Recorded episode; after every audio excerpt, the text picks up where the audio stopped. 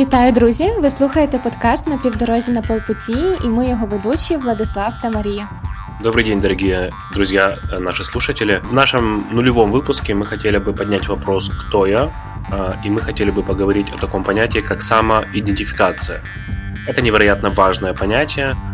Мне кажется, это то, о чем следует всегда говорить перед началом любой дискуссии, самоидентификация, чтобы понимать, кто мы. Поэтому я поставлю вопрос тебе, Маша.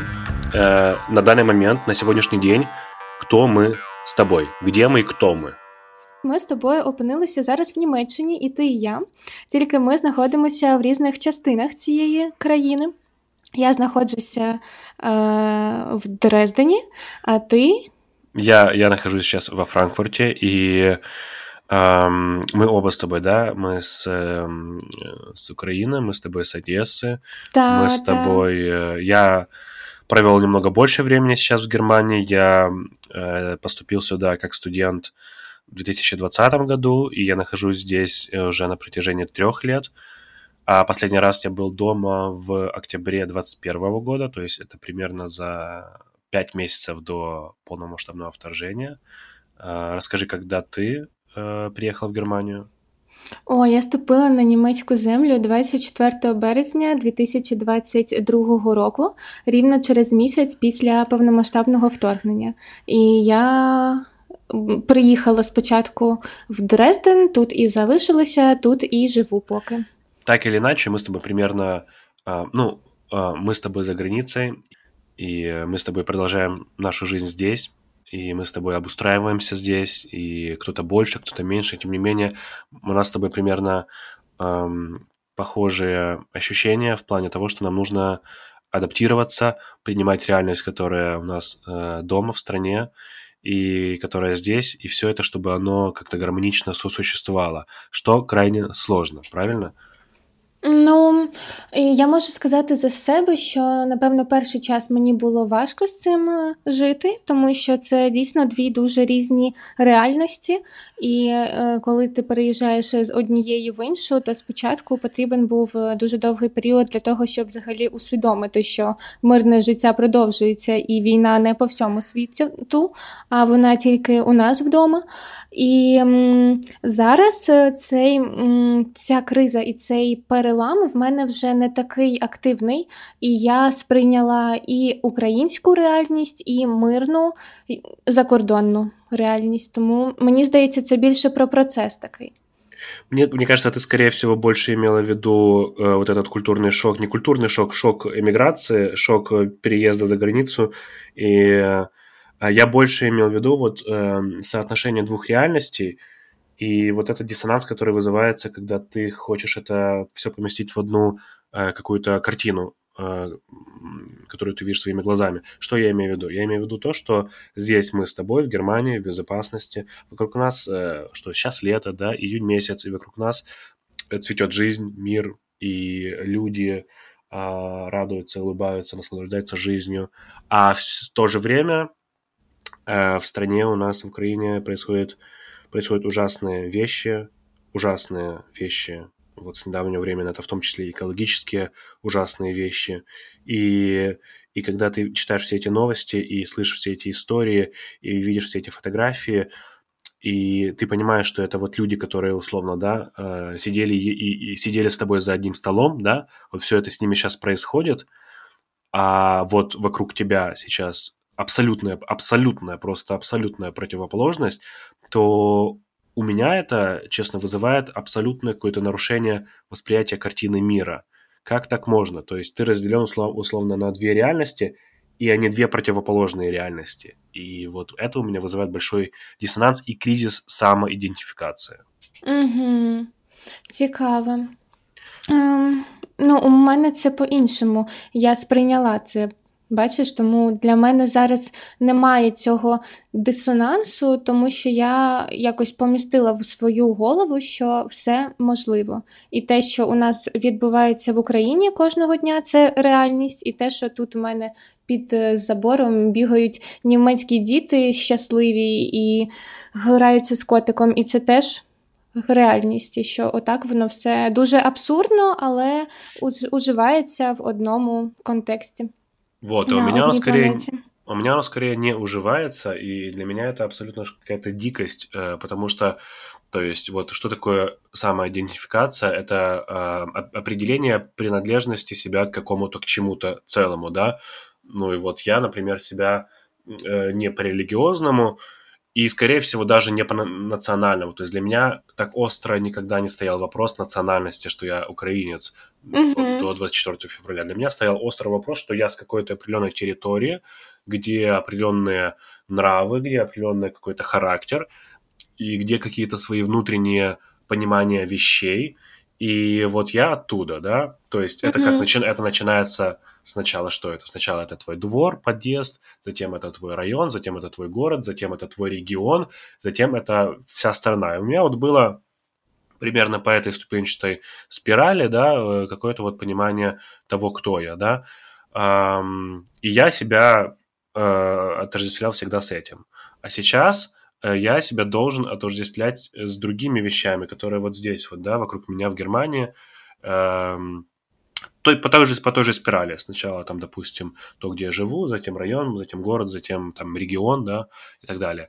И вот этот диссонанс вызывается тем, что я оттуда уже, во-первых, я уже себя там не могу отождествлять, потому что столько разных изменений случилось. И это меня отрывает от восприятия себя частью действительности, которая в Украине, но я не могу по-прежнему себя приписать к действительности, которая происходит в Германии. Таке між двох світів. Цікаво. У мене це було теж. Я за схожим планом спочатку себе, скажімо так, визначала як одеситку, це була така моя дуже перша і дуже стала ідентифікація, і національна ідентифікація в мене відбулася досить пізно. Вона відбулася у мене в цьому році, коли я дійсно відчула себе українкою, а не людиною з певного регіону. Це пов'язано з багатьма факторами, і я вважаю, що це процес, який відбувається всередині тебе після рефлексії над багато чим, і це вибір. Ось тому я українка вже точно на 100%, і жінка, біженка в Німеччині, я біженка, ось. Дуже такий гнітючий статус, скажу, особисто для мене, але він поки зі мною прикріплений як нагадування про те, що я тут не просто по якимось особистим причинам, там навчання, робота чи щось інше, а я тут через те, що у нас війна. Да, то есть вот ты коснулась той темы, что у тебя этот статус беженца, я имею в виду статус не по документам, хотя и по ним тоже, но вот больше, да, по пониманию того, что ты здесь делаешь. Но и также параллельно он уже немного стирается, и приходит ему на смену какой-то статус того, что ты здесь пускаешь корни. А значит, что это означает? Это означает иммигрантский какой-то путь, да? Я хотел продолжить, я хотел вот немного добавить к тому, что ты сказала по поводу самоопределения себя как часть, например, какого-то региона или, например, у нас прекрасная возможность всегда была отождествлять себя с Одессой. Я тебе честно скажу, я не знаю, делала ли ты так, но я знаю, что там многие мои знакомые делали, и я сам в том числе. Когда мы были за границей, и нас спрашивали, откуда мы, и даже несмотря на то, что это были люди не русскоязычные, то есть люди, которые, возможно, бы даже и не знали об этом городе. Я знаю, многие люди, они всегда говорили, мы с Одессы, да? Та, я також це робила, і для мене це було таким фактором, яким я можу пишатися, і для мене те, що я з Одеси, я завжди з такою гордістю про це заявляла, а зараз у мене змінилися мої штуки на цей рахунок. Было такое выделение Одессы в отдельную какую-то субстанцию, отделение от целой Украины, потому что в целом изначально у нас, я бы не сказал, что это пропагандировалось, но оно... Заросійщення! Нет, это было другого плана. Это было то, что навсегда... Да, всегда, но повсюду у нас было то, что Одесса – это вот отдельный регион. И это причем, кстати, это никогда не говорило, что вот это именно русские. Там есть все. Я там есть все. Это как melting pot, это как плавильный котел, то есть там есть и украинская, и русская, и еврейская, и греческая, и так далее, и так далее, и так далее. Mm-hmm. То есть вот честно, единственное, что я помню, что вот как-то, знаешь, как ты сказала, зросійщення проявлялось, это причем было очень давно, это был где-то год 10-й, если не раньше, когда на улице Пушкинской, которая от центрального mm-hmm. вокзала отходит, были плакаты, были вот эти постеры, не постеры, вот таких металлических, неметаллических, стеклянных... Бигбордеры? Да, вот там были... И это было приурочено, мне кажется, к какому-то дню Пушкина или чему-то, вот что там был портрет Пушкина, и было написано «Одесса – это русский город». Как-то так было. Серьезно? Как-то так было. Я не пам'ятаю, боже, який жах. Одесса – это или русский город, там была взаимосвязь того, что русский и Одесса, это я точно помню, и портрет Пушкина. И это тогда воспринималось абсолютно как нормальность. Но несмотря на это, у меня никогда не возникало чувства, что вот Одесса – это Россия. Это было все. Одесса это было все. И поэтому для меня вот было как-то, знаешь, и поэтому мне нравилось себя с этим отождествлять. Там, у нас дуже довго була така позиція, що, Одеса, вона і не Україна, і не Росія, вона сама по собі, і ми такі всі особливі, але, наприклад, я помічала, що, в контексті історії, навіть коли ти приходиш в музеї, то там вся наша історія, вона завжди була пов'язана в контексті Російської імперії, і це показувалось як великий плюс, що от ми там такі супер-пупер класні через це. Тому я все-таки думаю, що це більше вплив з російщення. І те, що наші відомі люди, вони, коли у них був вибір, куди переїздити, вони переїжджали загалом в Москву, наприклад, чи в Пітер, там, вот так. Да, то есть отрицать то, что между Одессой Отрицать, что между Одессой и Россией были большие связи, да, это бессмысленно, потому что они были, потому что очень много было мероприятий, которые были, условно так сказать, с российского шоу-бизнеса, которые проходили иногда здесь. Вот я помню, если ты знаешь, есть такая была программа, такая большая разница. Да, была. Ее вел Ургант и Цыкало, кстати, Цыкало с Житомира. Серьезно? Я не знаю, кстати, не знала такого, что он с Житомира.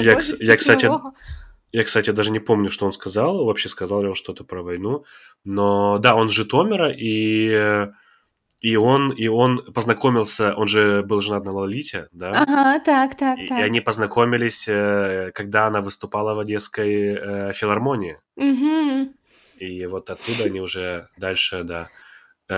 Так вот, большая разница, и они давали, это был год 12-й, 11-й, где-то так, они в оперном, у них было там 2-3 дня какого-то, знаешь, выездного такого турне, приурочено к юморине, в жюри сидел Боярский, да, Михаил, правильно фамилия? Боярский, который... Мушкетер. Мушкетер. Да. И таких вещей было полно в Одессе. В этом контексте мне интересно тебя спросить. Вот ты как ты сказала, да, у тебя была такая гордость за то, что ты с Одессы, и ты представлялась за границей, что ты с Одессы, но сейчас ты говоришь, что это прошло, да, ты Украина, ты украинка, ты представляешься, что ты с Украины. И вот эта гордость, да, куда она прошла и во что она превратилась? Ой, моя гордість від статусу того, що я одеситка, вона пройшла, як би це не звучало дивно, але вона пройшла, коли я приїхала вже після початку війни в Одесу. І за кордоном я обрала для себе рішення перейти на українську мову. Тобто я з народження не україномовна українка, я дуже гарно знаю російську і все своє життя я нею спілкувалася. І я пам'ятаю, коли я захотіла проїхати в громадському транспорті, і я передавала за проїзд, тому що в Одесі за проїзд проплачують на виході. Тобто ти там передаєш і проплачуєш це. Это, кстати, очень интересная особенность городов в Украине, потому что, например, насколько я знаю, в Киеве нужно при входе... Это всюди при входе. Всюди. В Днепре, у Львове, в Киеве, так. А в нас на выходе. Это такая фишечка наша. Здесь тоже какой-то психотип какого-то, знаешь, города. Бунтаря такого, знаешь, да. Так от, я передавала за проїзд, я пам'ятаю, як я українською озвучила на Ришельєвській, будь ласка, і на мене обернулася просто вся маршрутка, і я відчула таке, знаєш, відчуження, і в їхніх очах був такий... Це було в квітні, коли я приїхала через рік війни в Одесу вперше. Так, і я побачила ці очі, знаєш, я прям відчула оцей кордон. Типу, я відчула, що люди мене сприймають як когось з іншої планети, хоча я просто говорю українською мовою. Це, типу, це моє місто, я в ньому виросла, я їздила 1000 разів в цих маршрутках, я, може, з вами всіма там десь бачилася на привозі, але я прямо ось в той момент мені стало так... Я себе відділила від того, що я в першу чергу одеситка, і тоді я в першу чергу стала українкою. Ось, це був цікавий експірієнс. А мне, я помню... На самом деле, я честно скажу, мне сложно преодолеть вот эту гордость, вывести ее на общий национальный уровень. Безусловно, конечно, все изменилось, очень многие изменились отношения, восприятия после 24 февраля, и да, конечно, я буду говорить, что я с Украины, а не просто с Одессы, но все равно у меня эта гордость за город, она по-прежнему остается, я ее не могу никуда спрятать и деть. И это, я даже помню, что это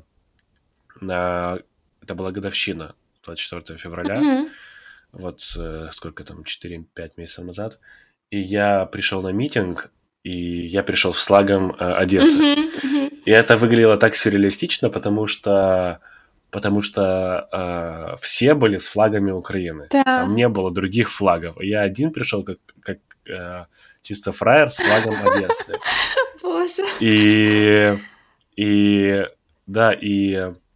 я еще тогда помню, мне так было страшно, потому что я боялся, что люди подумают, что я... Ну, как бы не все знают вот сразу, да, что какой флаг Одессы, mm-hmm. да, какие у них цвета. А честно, флаг Одессы, ну, это прям настолько имперский флаг. То есть эти цвета такие. И звезда там, кстати, за город-герой. И вот прям такой щит какой-то. И я боялся, что люди подумают, что я какой-то просто сепаратист, за какую-то республику какую-то еще. И вот пришел на... Я боялся, что меня побьют, я правда боялся. Боже, серьезно? Вау. И я еще помню, что мы шли тогда в колонной, да, и женщина спрашивает, ой, а что это за интересный флаг? То есть, да. Ну вот я к тому, что вот мне сложно было преодолеть как бы вот этот момент гордости за город, и выйти, и как бы в связи с этим мне один товарищ мой, он мне как-то сказал, что вот я уважаю, да, твое отношение к городу, любовь к городу, и то, что ты вот, например, у тебя есть флаг, это да, и ты его используешь, но, и он мне говорит, но вот у меня есть парень знакомый с Харькова, mm-hmm. и он мне говорит, вот это у меня гордость за город. Ну, как бы, вот это, то, что ты фокусируешься на гордости за город, она у меня прошла, когда по Харькову, по центру начали прилетать mm-hmm. ракеты. Вот это он мне так говорит, что вот это ему знакомый из Харькова сказал. Mm-hmm. Потому что, по большому счету, потому что по Одессе, как таковой, ракеты сильно не стреляли. Дякувати всьому, дякуємо, да, дякуємо. В том плане, что очень многие, дроны, да, и все эти шахеды mm-hmm. и так далее, но, например, в первые дни войны, насколько я помню, по Харькову прямо по центру стреляли, то есть где исторические были улицы и так далее. В Одессе такого нет, не mm-hmm. было. И вот когда ракеты по Харькову в центр прилетали, тогда это, конечно, безусловно, помогает тебе, конечно, помогает, не самое лучшее слово, но ты сразу понимаешь, что сейчас не место для вот этой локальной гордости. Так, сейчас место для гордости, как ты, как, например, в твоем случае. Да. Єднання таке більш обширне, ніж просто по місту, а це саме єднання з усією нацією українців. Да. Да, но, несмотря на это, никуда не уходит все равно вот это... Потому что я ведь скучаю, вот знаешь, вот эта тоска по дому, она ведь связана и с тем, что я скучаю по улицам Львова.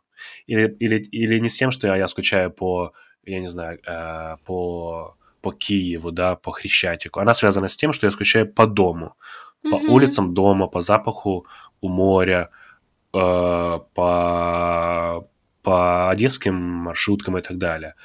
Поэтому, конечно, это подпитывает очень сильно вот эту вот гордость и вот эту фокусировку на городе, чем на целой Украине. Поэтому это тоже достаточно сложный процесс. И я как бы восхищаюсь тем, что ты его преодолела.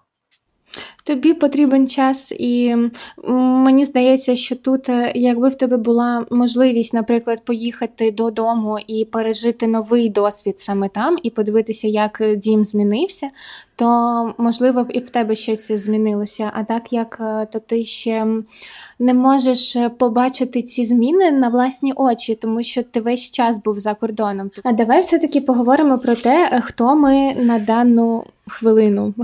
Кем ты себя відчуваєш? Это очень интересный вопрос, потому что что такое миграция? Миграция – это когда ты, находясь у себя дома, ты принимаешь решение покинуть дом и уехать за границу, да? Есть разные виды миграции. Сезонная миграция, правильно? То есть очень многие люди у нас ездили в Польшу на сезоны, возвращались. И климатическая миграция, правильно? Климатическая, когда, допустим... Но это все-таки климатическое, это, мне кажется, больше относится к тем, это какой-то батальон Монако, да, если ты слышала за таких, когда, то есть деньги должны быть у людей, чтобы климатическое, когда, например, наступает зима в Украине, ты уезжаешь в Португалию, а потом зима проходит, ты возвращаешься, да, вот это как бы, ну, я бы не хотел стать батальоном Монако, но это, на это нужны деньги. Иммиграция, если мы говорим о классическом его понимании, это когда ты принимаешь решение и уезжаешь, и начинаешь свою жизнь заново в другой стране, с пониманием того, что ты обрываешь свои связи с домом, и у тебя остаются родственники, у тебя остаются друзья и так далее, и ты возвращаешься домой, но это возврат, ты не чувствуешь, что ты возвращаешься домой, то есть это просто как гость. Твоя жизнь, твоя работа, твоя семья, все находится в новом месте, да. И проблема вот моего восприятия, самоидентификации, я вот думаю, у тебя это тоже так чувствуется, в том, что я не планировал быть иммигрантом, когда я уезжал сюда в 2020 году. А мой план состоял в том, что я буду студентом, и я буду учиться. И на самом деле у меня даже не было четкого понимания того, что я буду делать после учебы. Но четкого понимания того, что я останусь здесь, у меня точно не было. Скорее всего, я бы вернулся. Скорее всего. Поэтому, как таковой, иммигрант я бы себя не назвал. Это был переезд с какой-то определенной целью и возвратом, возможно, последующим. Сейчас же, когда началась война, и когда нет возможности вернуться, и когда ты не понимаешь, что происходит там, и когда тебе страшно за эту неопределенность и неизвестность, а здесь у тебя уже что-то появляется, то тогда ты, безусловно, ощущаешь себя... как якобы иммигрант, но это все равно изначально не планировалось быть иммигрантским сценарием. Угу. Я також не можу себе зараз віднести до категорії саме емігрантів, тому що в першу чергу я людина, яка має тимчасовий захисток за кордоном. Ось, і до війни я не хотіла взагалі нікуди емігрувати, мені дуже подобалось моє життя в Одесі, я пам'ятаю, був день, коли я прямо усвідомила, що я хочу прожити все своє життя там, і я виїхала з України саме під час війни, і зараз я знаходжуся за кордоном, і, типу... Я знаю, що я хочу тут навчатися, але чи хочу я тут жити завжди і будувати нове життя – це питання, яке досі відкрите. І, наприклад, те, що я ще не дала в першу чергу собі відповідь на це запитання, воно мене стопить в багатьох моментах. Там я свідомо не йду на стосунки, наприклад, тому що для мене це такий якір.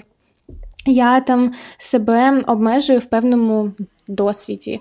І, типу, я ще визначаюся в першу чергу для себе, хто я тут і як мені продовжувати тут жити своє життя, тому що воно ж то йде, воно не на паузі, а хочеться, щоб в нього був класний досвід, все, ну, прожити його класно хочеться.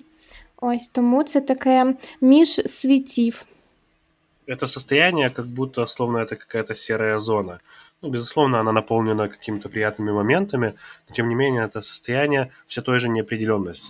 То есть это вот ощущение какой-то странной, непонятной серой зоны, потому что ты якобы уже свыкаешься с мыслью о том, что ты здесь проживешь ближайшие, ну, лет 5, да, допустим, или какое-то долгое время.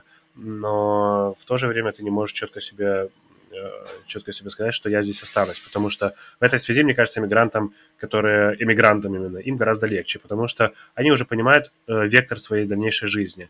У меня же этого вектора как такового нет, потому что не было так запланировано.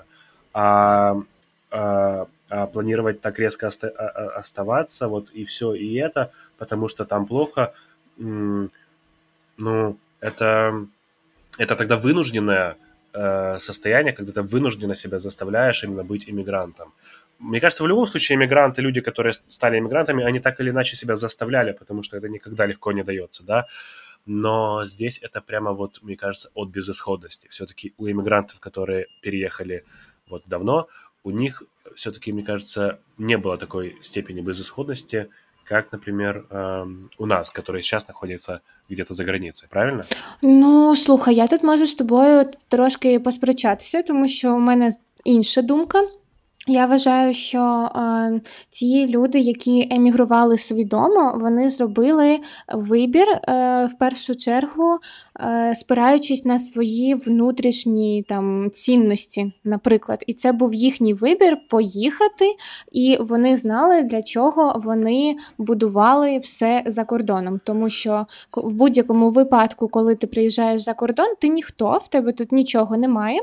І якщо там в тебе немає за спиною якоїсь бази, наприклад, з робочого досвіду чи інших штук, але більшість історій – це ти приїздиш і будуєш все з нуля, з низів. І для них це був такий більш свідомий вибір, тому що там, наприклад, це було якесь прагнення до кращого життя, до свободи певної і так далі. Якщо ми тоді і не емігранти, і не... Хто ми тоді?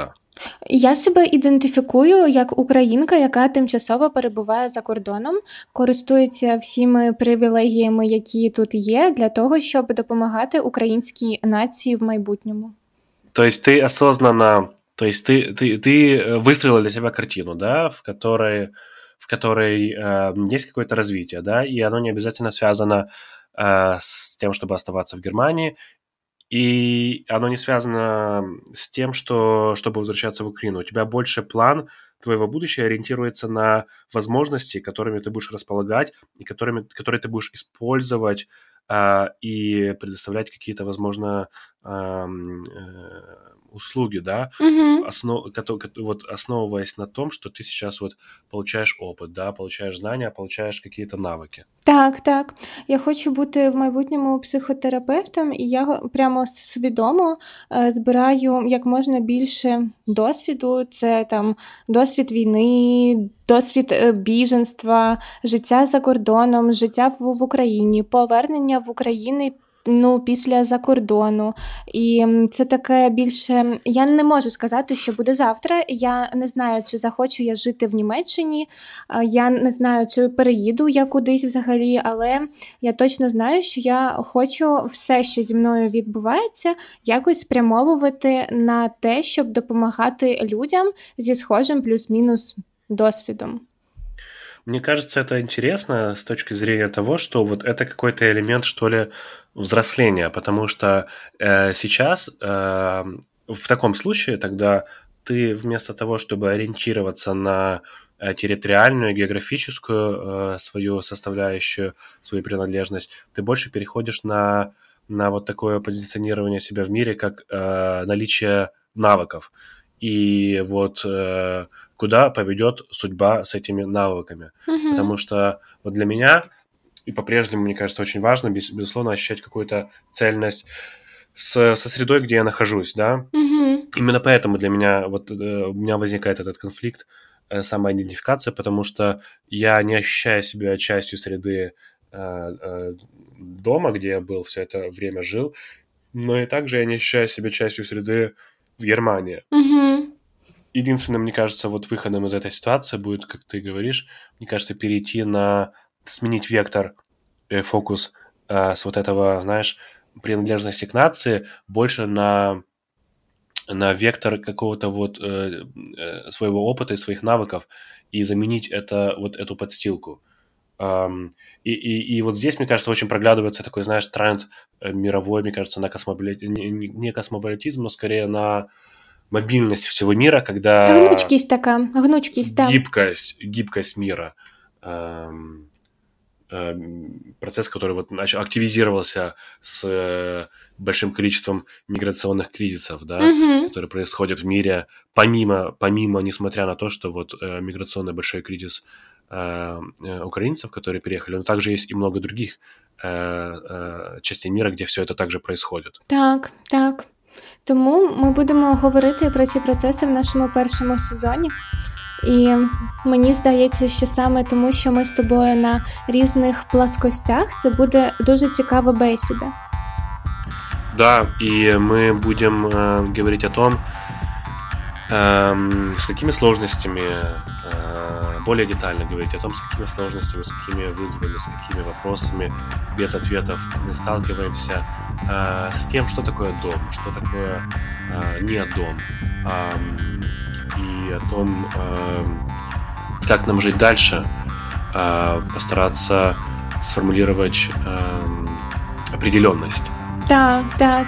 Сформувати таку свою доріжку, по якій ти будеш йти і відчувати якесь, можливо, навіть ілюзорне, але відчуття безпеки із свого шляху. Безопасность и мир – это то, что должно окружать всех нас. И мы будем постараться его создавать, возможно, даже искусственным путем. Но хотя бы так, из всего того, что имеется у нас в наличии, а это позитивное мышление, стараться сглаживать все противоречия, которые есть в нашем обществе, и находить компромиссы, и самое главное, общаться.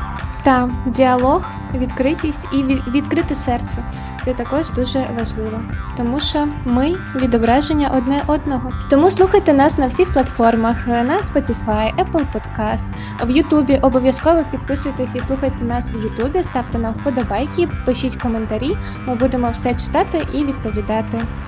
Дякуємо, що ви з нами. Скажи щось, скажи.